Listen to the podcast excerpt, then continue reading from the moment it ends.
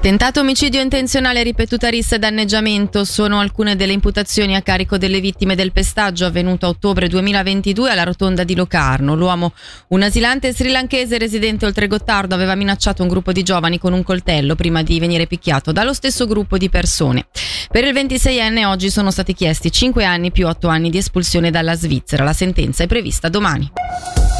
Il problema sono gli arrivi incontrollati in Italia, Spagna e Grecia, è quanto dichiarato a Radio Ticino dal direttore del Dipartimento Istituzioni Norman Gobi in relazione alla notizia di oggi sull'accordo sui migranti trovato dall'Unione Europea. Malgrado molti migranti siano solo di passaggio, la Svizzera deve ottemperare alle responsabilità date dai trattati di Schengen e Dublino. Sentiamo Norman Gobbi. Chi si trova al fronte confrontato in prima persona deve gestire, penso in particolar modo l'Italia con il flusso migratorio del Mediterraneo centrale, poi di riflesso il Canton Ticino come accesso accesso più veloce verso il nord. La maggior parte di chi arriva a Chiasso non vuole chiedere asilo in Svizzera, ma mira a raggiungere la Francia, la Germania, la Scandinavia, rispettivamente il Regno Unito. Non è una migrazione di persone che scappano dai conflitti, ma è proprio una migrazione economica, cosa che evidentemente è contraria ai principi dello stesso accordo di Dublino.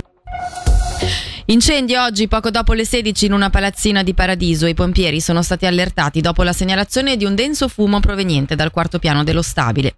La zona è stata isolata per agevolare le operazioni di soccorso.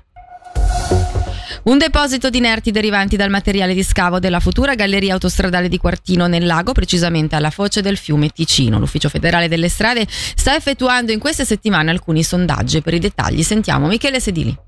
La possibilità è stata confermata dall'Ufficio federale delle strade a Tio 20 minuti, affermando che è in corso uno studio di fattibilità in relazione al progetto del nuovo collegamento A2 a 13 e aggiungendo che i sondaggi proseguiranno fino a metà dicembre e vengono effettuati nei pressi della foce del Ticino e di quella della Maggia. Analisi che vengono fatte ora, nonostante il collegamento autostradale vedrà la luce solo nei prossimi decenni e che, se positive, permetterebbero un intervento sostenibile anche dal punto di vista ambientale. E dalla redazione per il momento è tutto, prossimo appuntamento tra meno di un'ora.